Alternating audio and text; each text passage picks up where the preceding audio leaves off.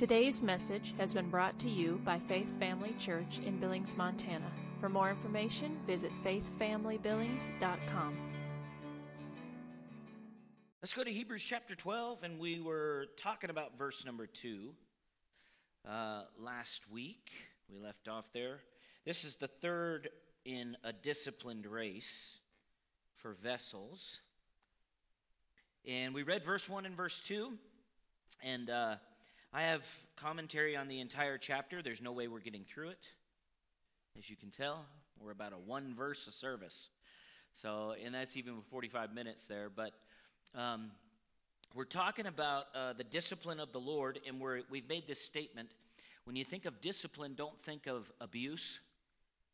You know, there's, it's the, the statement stands true.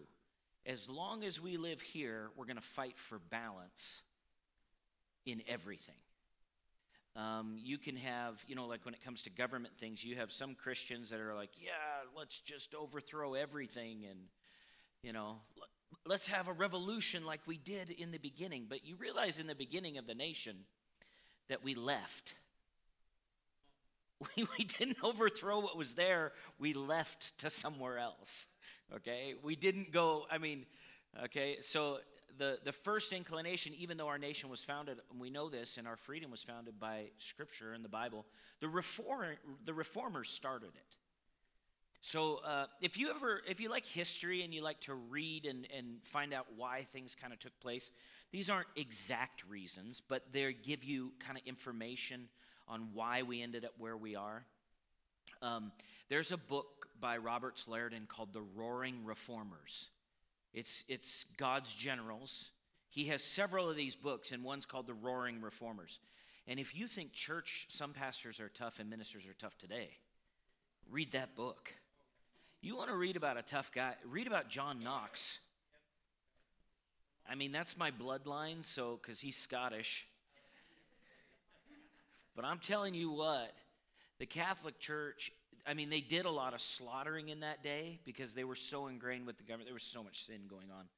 And then judgment just comes. But they, uh, uh, under some of those reformers, some of the things that happened to the Catholic Church, it, it got it got itself taken taken taken out uh, in a lot of areas. Now, ultimately, the church and, and those groups did get some freedoms, but they ultimately had to leave.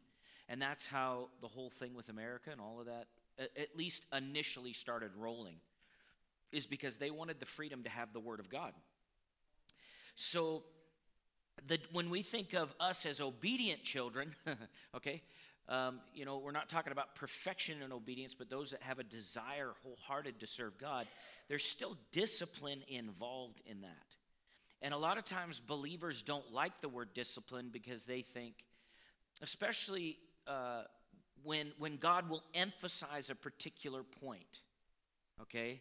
So, what do you mean by that, Sean? Okay, God emphasized faith through Brother Hagin and others, but really started with him in, in, in the United States for years, and it's still there. Do you know what faith, if, if, if there isn't teaching on other things, faith can turn into legalism? It can actually turn into works. Uh, it, what I mean by that is works in trying to earn something. So then what does God do? He has to raise up, and he does. He, he, this happens generation after generation. If you, if, you, if you study the history of the church at all, you'll see this. It happens over and over and over. And our tendency as humans is to actually take what the Lord emphasizes and make it the thing which is what uh, we I've, I find it here, just in in a church setting like this, or in talking to other ministers and things, or just watching the body of Christ in general overall. Like there's been a strong emphasis in the last several years about prophecy and the prophetic office. And so we you have people go, "Oh, every church needs a prophet in it to be a proper church." No, they don't. No, they don't. People say, well, if you're going to have a proper church, you need an apostle, prophet, pastor, teacher, evangelist. No, they don't. Now, overall, the church Yes. Do you notice when Paul planted churches, he appointed elders? He didn't appoint apostle, prophet, pastor, teacher, evangelist. Okay? He appointed overseers, which are pastors in general. I mean, the offices can connect, and you can have all of, the, of those offices in a church. But that doesn't make it any more of a, a church than a church who has some pastors with some teaching gifts that flow in the gifts of the Holy Ghost, but don't stand in those offices. And so we have to keep that in mind because when you talk about discipline, when you talk about any subject, it's not the subject. God may have you on love, but there are other scriptures that talk about other things. So you just got to be careful with that. Uh, I'll put it to you like this. Let me go back to what I was saying just a second ago about faith. God raised up ministers to teach on grace. And I've heard people say, uh, make statements like they have to me because of uh, like Andrew Wommack Ministries, Charis, that Kylie's going down there, and I went to Rhema. Well, there are instructors at Charis that are from Rhema. Okay? And people say, well, we're done. The faith movement is over. Let me give you some information. There is no such thing as a faith movement. if it's a movement, how do we know when it started and when will we know it ends? Last time I checked, John 3:16 still required faith. And as long as we're in this age of what I would call the church age or the age of grace, faith is necessary.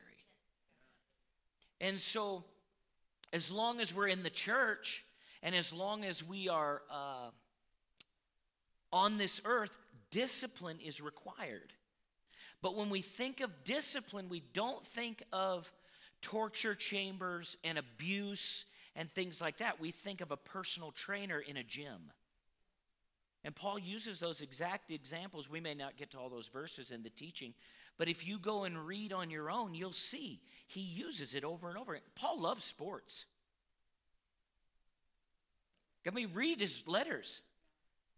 He, he talked about athletics. You know, athletics in that day was just, he didn't try and pick it and say, no more athletics. Athletics is of the devil. You know, you know what I mean? God, Paul actually didn't allow the culture to absorb his life, but knew enough about the culture to use it and pull spiritual principles together with application through what's around them. Jesus did the exact same thing. But you don't see Jesus using a lot of athletic type stuff, some maybe. Mostly farming, fishing, you know, stuff like that. Why? Because that's who he was ministering to in, in the Jewish people. Because he was specifically called to Jerusalem, to Israel, right? And to the Jewish people, so that he could reveal himself as the Savior and introduce a new age. Because that's what he did. Um, and he accomplished what he was supposed to. So when we think of discipline, when we think of uh, God correcting us, we need to think in terms of, because uh, sometimes people struggle because they had an abusive parent or a harsh parent or whatever. And so what we do, which we have to be careful with, is we, in our natural thinking, in our natural way of doing things, we'll actually uh, analyze how we were raised, it's a part of us, and we say to ourselves, if it hurt us, I'm never going to be like that. And I want to say this as a believer that is not enough information or motivation or substance to be able to do what was done wrong to you properly. Okay, let me let me say it this way. I was hurt by somebody, so I'm never going to hurt somebody that way. That's not a healing ministry. That's a ministry founded on hurt. So, in your greatest effort, even though your emotion knows it's wrong, your head, your heart knows how you were treated was wrong, and all of that, unless it can come from a place of, I was hurt, God healed me, I forgave them. God revealed to me how I'm supposed to do it. Now I'm going to go minister to people in this area. that have been hurt this way, it won't function like it should. It'll be natural wisdom. Does that make sense? So it, it, there has to be a, uh, and this you say, how does discipline come in? Because discipline is what uh, is part of spiritual growth. And Pentecostals don't like discipline. No. I just want to be led, brother. And you know, I hit these things and I do it on purpose because I know myself, my own tendency. My own tendency is on Mother's Day when the Spirit of God moved like it did, just naturally, I, I want to have that all the time. You can't live like that.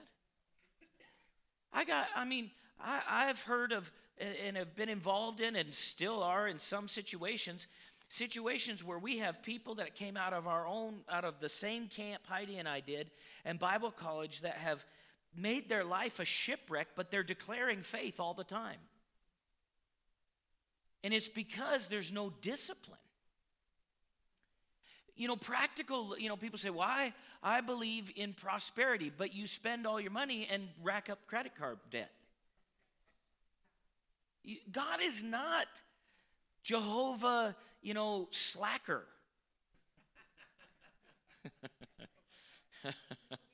I, I, come up with names. I don't. I'm probably going to get in trouble one day if I. he is a disciplined God. Now, with as Herb, Pastor Herb would say, for every mile of road, there's two mile of ditches. Okay, and on the side of God's not undisciplined, neither is he a dictator. You can't make a mistake. If you don't have every little second of your life organized, you're going to fall apart. We have to stay in the middle. And it's a lot harder than you think. It's, it's a big portion of the faith fight is staying in that middle ground. You know, people say, well, I'm a, you know, Brother Hagin used to say, my kids would come home and they'd see me studying, and then through the night I'd be studying, and then in the morning I'd be studying. You know, and he would talk about this, and I'd think, oh man, how are we going to do this? But he would bring balance to it later because he'd say, look, you can do too much of that. You can get so involved in work and study that you forget that you have a family or that you have that you should should take some time off. But the flip side of it is true. You could take so much time off that you won't have a family or a house because you won't have no money. People say, oh, no, sow and believe God. You can believe God and sow. That is one verse, but there's also a verse that says, He who doesn't work won't eat. Right? What is that? Discipline. That's don't skip leg day. right? That's look at my upper body. Yeah, but you're riding a chicken. You I can say that cuz I am.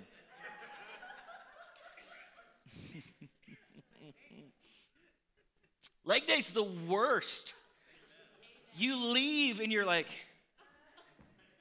Jesus, help me up the stairs. Discipline is important. And so we read in uh, Hebrews 12, verse 1 and 2, it says, 1 says, Therefore, we also, since we are surrounded by so great a cloud of witnesses, let us lay aside every weight and the sin which so easily ensnares us, and let us run with endurance the race that is set before us. So you're gonna there's gonna be attempts by the enemy and by your flesh for weights and sins. You know, weights are could be something that aren't sins.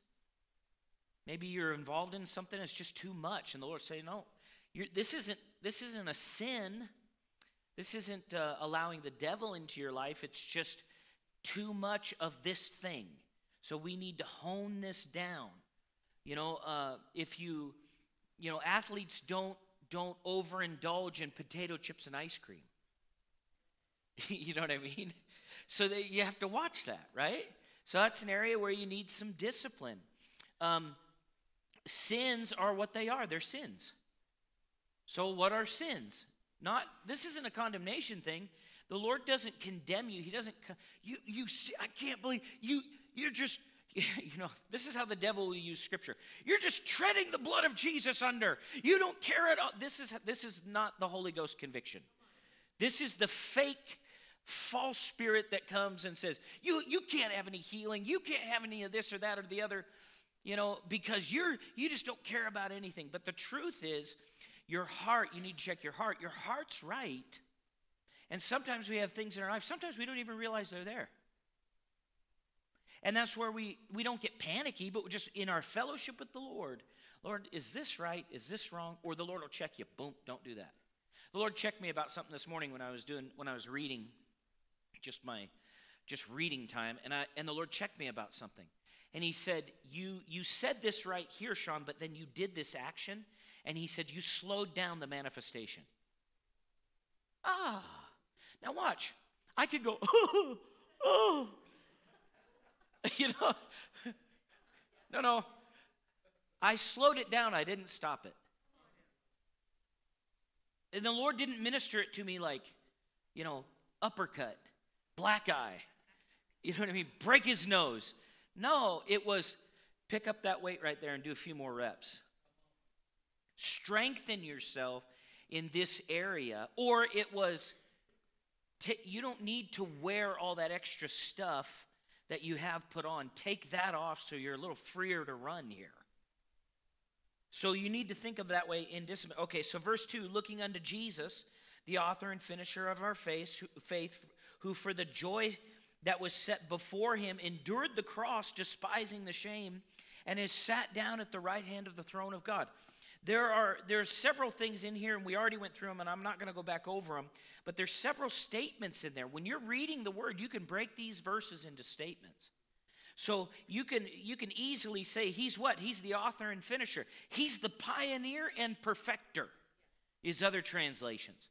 So in our relationship with others when we're running, don't look at the other runners.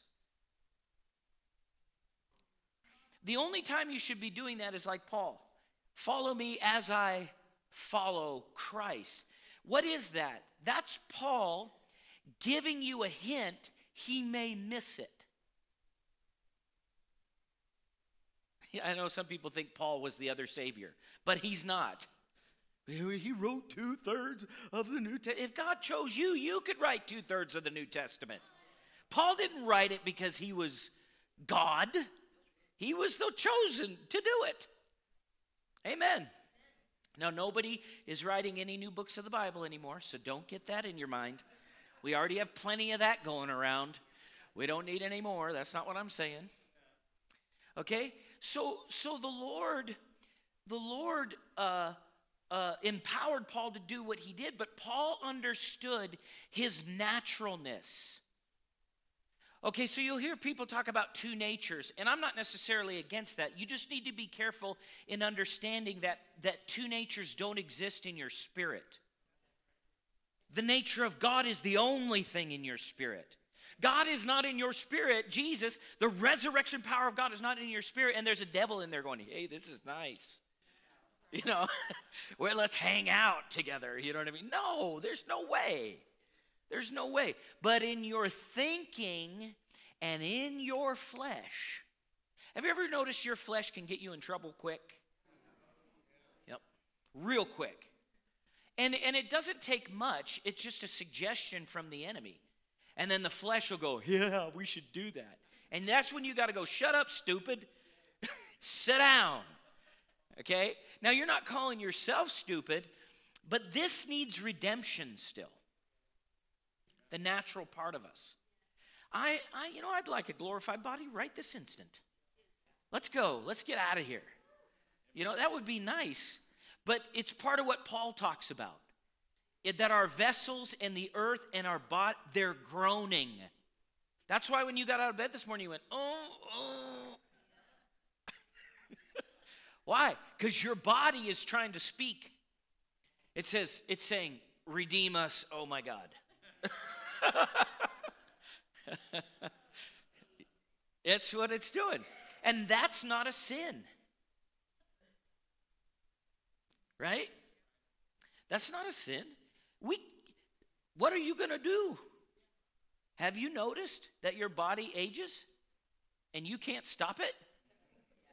I know we can quote, My youth is renewed like the eagles all day long. But Paul said, The inward man is renewed and the outward man perisheth. Keep quoting it, keep this thing running as long as it needs to. But when it's time, throw it off and get out of here and go on to heaven. Amen? Now, when it's time, and I'm not prophesying to anybody, okay? but we need to understand that. So, the discipline that is required and continual in our lives is really for our thinking and for our physical body. Because your spirit's perfect. The actual fruit of development or maturity comes out onto the limbs, which includes the mind and it includes the physical body. You say, What do you mean? Well, physical healing in your body is a manifestation of the fruit of the resurrection in your natural being. Walking in love, if you put the, the in one translation actually says, uh, in the love scriptures that the love of God actually softens your expressions, it changes your demeanor. Well, what is that? That's a outward witness putting on Christ, an outward, out here fruit in the natural and in the soul realm of the resurrection of Christ coming through you to someone or just as a part of who you are as your personality.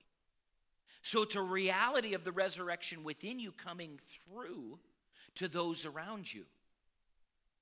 And that is part of discipline.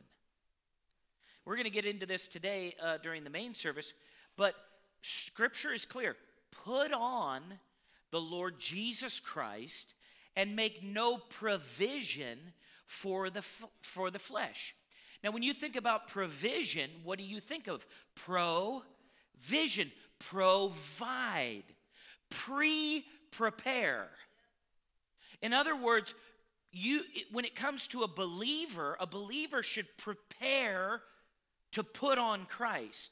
They should not prepare to put on anger and wrath and lust and all the all the deeds of the flesh.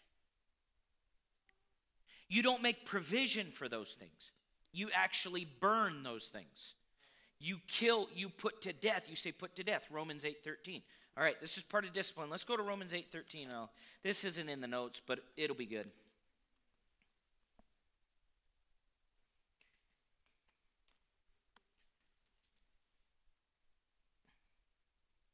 We have to do this daily. So Paul said this, therefore, brother, in verse 12, we are debtors not to the what?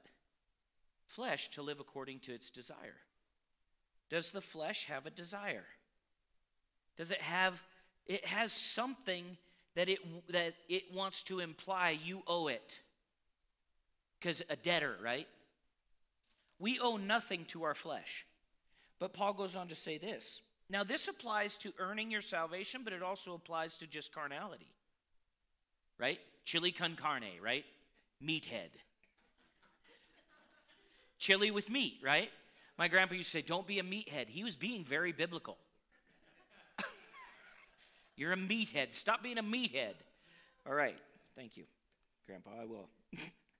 His came with physical discipline as well, so it was great. All right, so, for if you live according to the flesh, you will die. Now, watch.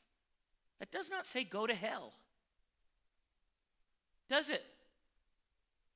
Now, I will say this I believe in extreme, extreme cases, you can allow your flesh to actually lead you back to hell because it's its nature. I'm talking about extreme cases. But you better and I better be very careful about deciding who's going to heaven or hell. And by very careful, I mean leave it alone. Don't touch it. Just leave it alone. Well, they claim they're a Christian. I've met some really addicted drug addicts that claimed they were Christians, and I believed them.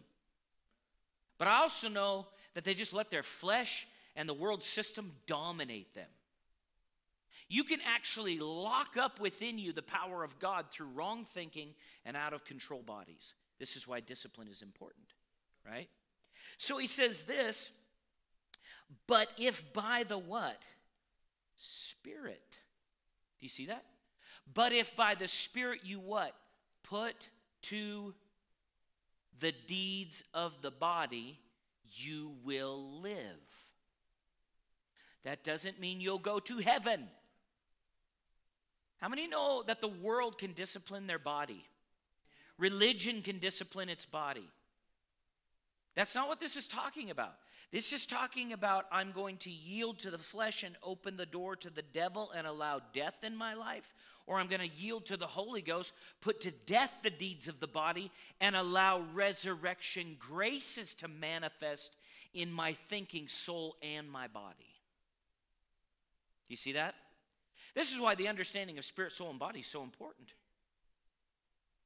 We've got it all, many believers have it all confused. They think they are what they feel. You're giving what you feel uh, precedence over God. That means, that requires then what? Discipline in our lives from the Lord to renew our mind and to control our physical body. Now, I love this verse. Let's look at it again, the second half. But if by the what? Spirit which means what? You are actually empowered to dominate your flesh just as Jesus did. Now, watch, stop real quick here. That doesn't mean you're Jesus. So don't get under a leaping pile, a huge pile of condemnation when you make a mistake. If you could save yourself, no need for Jesus to come. Don't use that as an excuse to be carnal. Come on, one mile of truth, two miles of ditches. And you say, how do you, how come you think this way? Because I I get not I get so I have to know why. So I actually in my prayers I'll get vehement about it. Like God, People are coming to me. I hear preachers saying this, and then I hear preachers saying that, and they're both using scripture. Lord, where is the balance? Because there has to be balance. I had a gentleman, you're so mad at me. I love it. I love what Andrew Wommack says. I've been criticized by way more important people than you. people think that's not love, but it is. Because I, I don't want this person's demise. But they were trying to tell me who was going to heaven and hell. And they would try to use scripture we because we're to judge the church. You know, Paul said, judge the church. Guys, it, these scriptures, they have to be taken back to the scriptures and they have to really be allow the Spirit of God to minister to us about what that is actually being said from the motivation of the resurrection. In the context of what's being said. This is why I don't we don't live on Holy Ghost meetings in this church. There is no way. I have heard every kind of weird thing come out of a Holy Ghost meeting. And I've heard a ton of good stuff, mostly good stuff. But if you don't have teaching, you're in trouble. We, we, we would be in trouble. You can get just goofy, you know? And you're going to have goofy. But when we take things back to the Word, we all can look at ourselves and go, okay, let's correct ourselves in this area. So I had this gentleman tell me this. He was, he was telling me he was deciding who goes to heaven or hell based on uh, how carnal or not they were. And I'm sitting there thinking to myself, so what if you sin and die right after?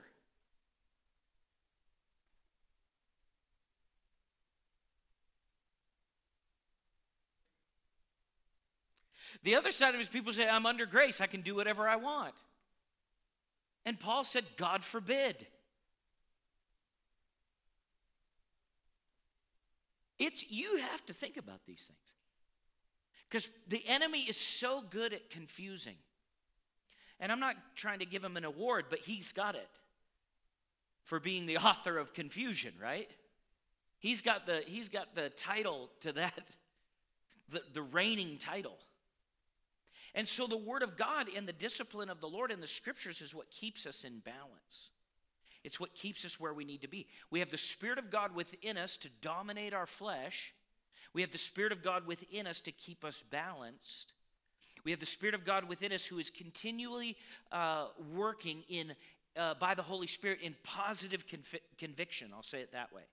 You say, what do you mean by positive conviction? Simply this it is conviction that is leading you to life. It's training and instruction and grace and empowerment that is leading you into greater and greater levels of freedom in the spirit. Go to Second Corinthians. I read this this morning too. Um, Lord help me, where is that? Second Corinthians chapter 5.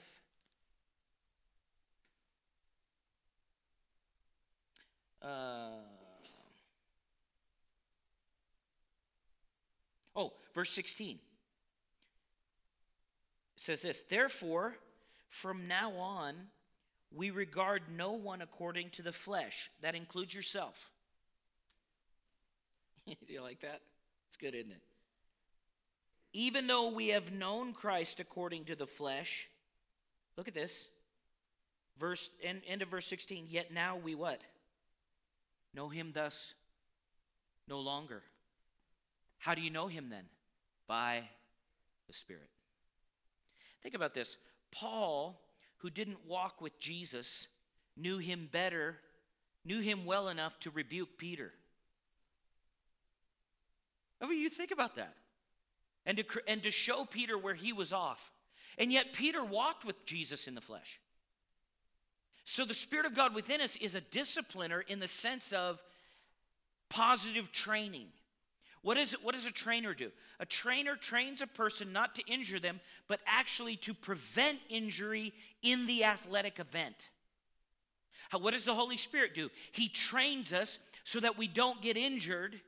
Come on, He leads and guides us he directs us so that we don't get injured in the process of living and walking by faith in a world where the, it, the enemy has set it up for our death and destruction.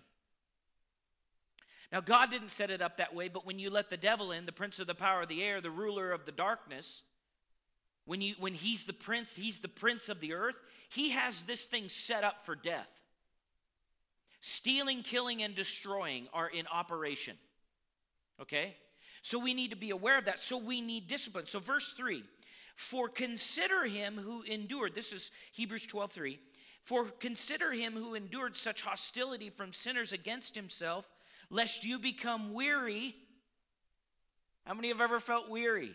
Why is this verse in the Bible? Because you're going to feel weary, right? That's why people say, "Oh, I just, I, you know," they get into "I feel tired," and then they talk about that all the time and then they reinforce tiredness. Now, there's a balance here, right? You could push yourself too hard. Like people, especially in our culture, you know, years ago, when we didn't have cell phones and things like that, you went to bed when the, when the sun went down. And you, yeah. Suzanne said, I still do. Good for you. I like your lifestyle. okay? So but they used to go to and they couldn't they didn't they couldn't just flip on a light in every room. They had a lantern that they had to and you couldn't i'm sure they weren't just i'm sure in those days it was like you know i tell ian turn your light off. You know in those days it was like you're do you think money grows on trees kid? You know that oil costs you know blow that thing out. Now now it's you know it's a light switch, but but the, the idea here is, is that even if you weren't tired, if the sun went down at seven, especially in the winter, if it went down, if it was darker earlier, what are you going to do? You can't turn the TV on. So, what would they do? They would rest and meditate.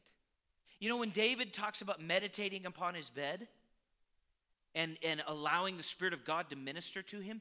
He might have been in bed from 7 till 10, but didn't fall asleep till 10 because he really didn't need that much sleep per se, but there was nothing else to do. And everything's shut down because it's dark, but you meditate for three hours and fellowship with the Lord before you go to bed. I wonder what you'll feel like when you wake up rather than just watching Blue Bloods.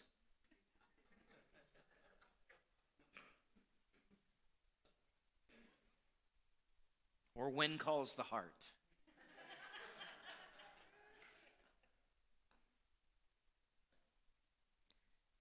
So we're to consider Jesus and what he went through, lest we become weary and faint and discouraged in our souls. In other words, are you really going anything through anything worse than he did?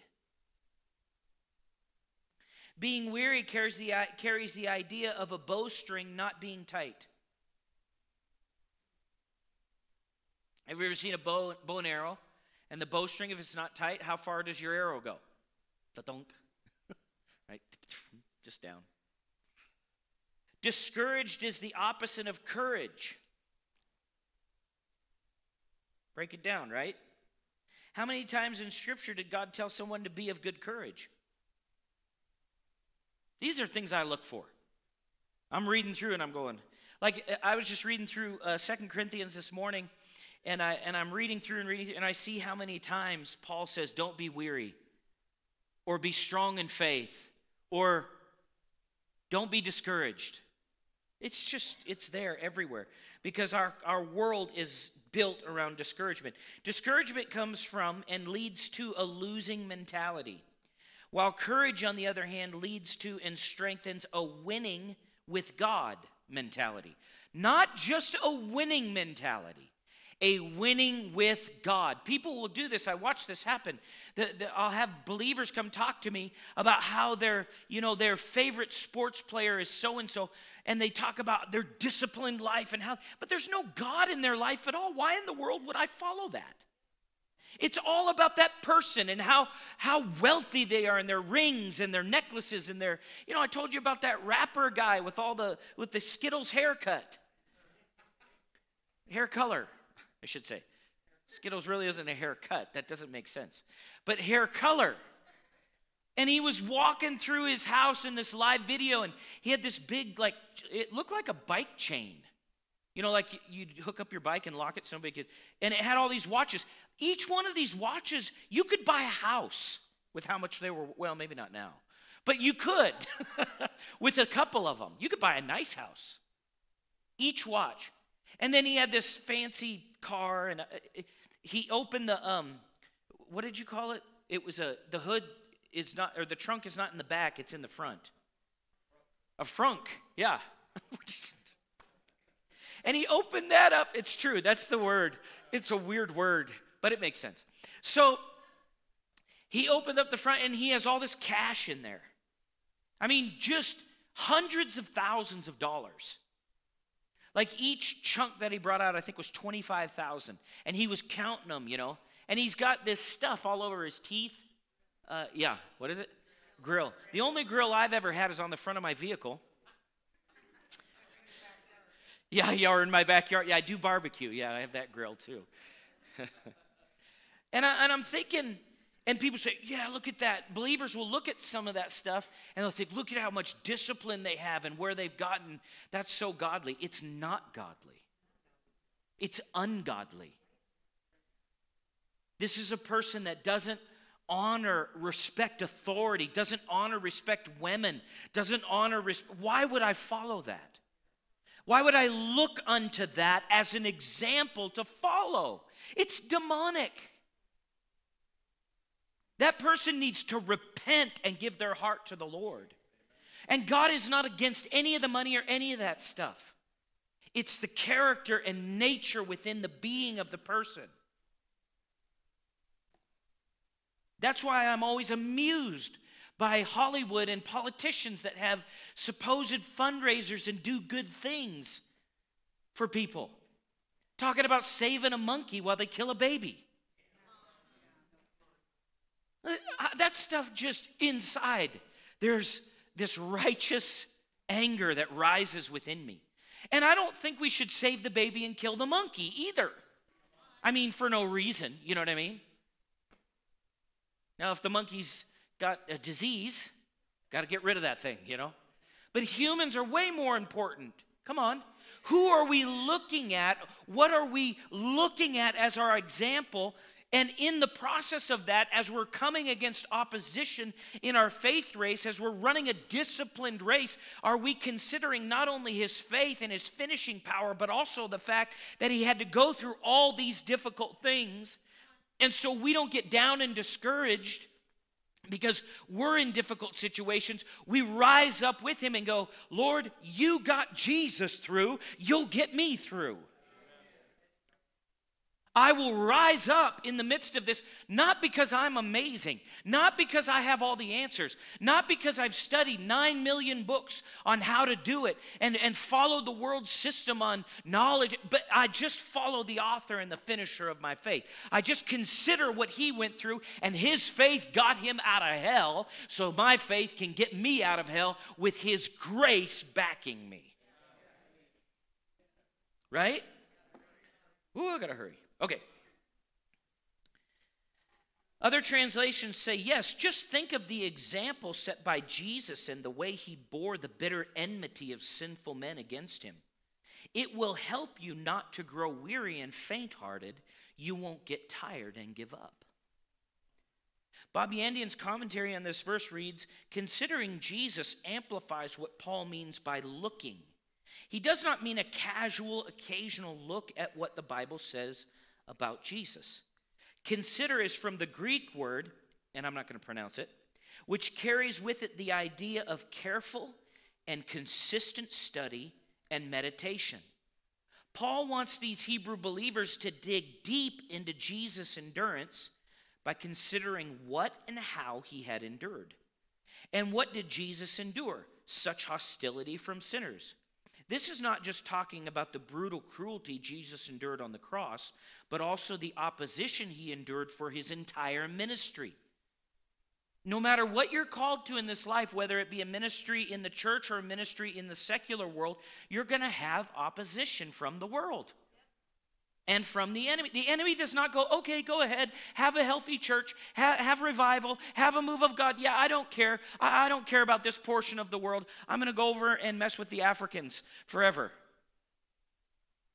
No, that's not what the that's not what the devil does. The moment you step out in faith, the moment you get out on the water, he says wind, waves, wind, waves and he tries to get us distracted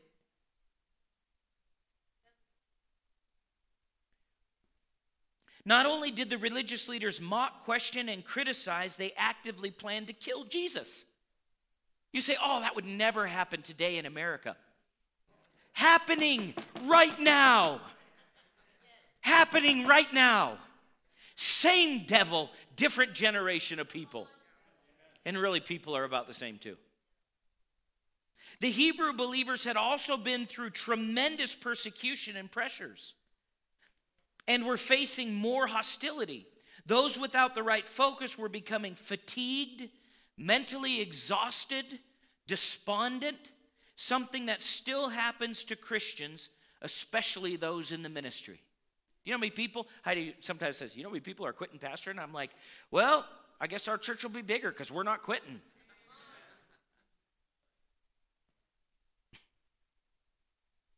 I'm not, there is no other option. I don't have a plan B. There's only one plan. There is no other plan. Fainting takes place in our minds. Controlling our thinking controls our endurance. Isn't that interesting?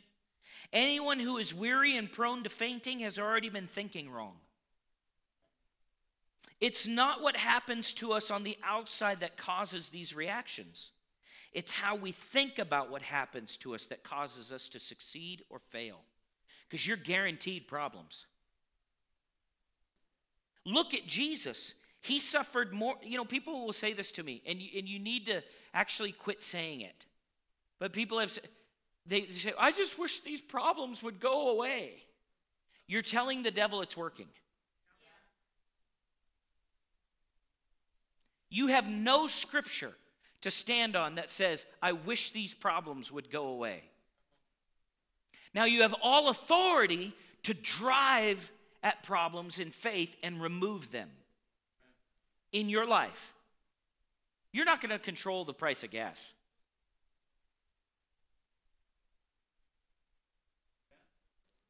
I don't, you know, people say, I read some article today and I got to stop. But I read some art. Is there a meeting today? For, no, no meeting today? Okay. I read this article, and it said, uh, the title said, um, shortages in fuel uh, will raise gas prices to, I think one place said like $10 a gallon. There is no shortage. Uh, to quote a famous preacher, your mama. There is no shortage of anything on this planet. You think God created the planet, gave it a spin, and went, Well, I hope they don't run out? How foolish! We have more fuel in this nation and oil. And, and the news media, oh, they're such liars. They're just fork tongued, full of darkness, demons from hell. They don't have to be that way. People say, oh, don't, that's not grace. Yes, it is. I learned it from Jesus. Especially those that have sold themselves completely over to that thinking. Jesus looked at religious people and he said, You travel over land and sea and get one convert. And he said, You make them twice the son of hell that you are. I bet that just, ble- just blessed the Pharisees. They're like, well, that's not grace, Jesus. You're not gracing us. He said, You're a bunch of, of white sepulchres to, full of dead men's bones. And then I call it fork tongued, the Lord, you're serpents. And my favorite, you're of your father, the devil. Can you imagine?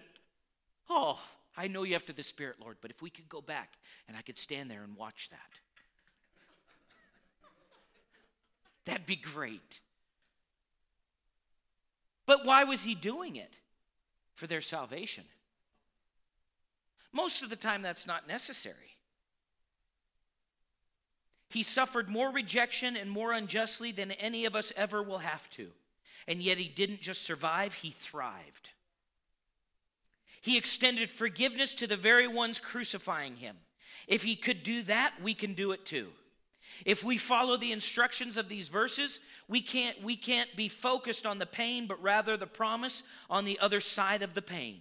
If we look to the prize to be obtained instead of the race to be run, we will be able to endure just as Jesus was able. Thank you for taking the time to listen today. If you would like more information about Faith Family Church, including service times and location, visit faithfamilybillings.com.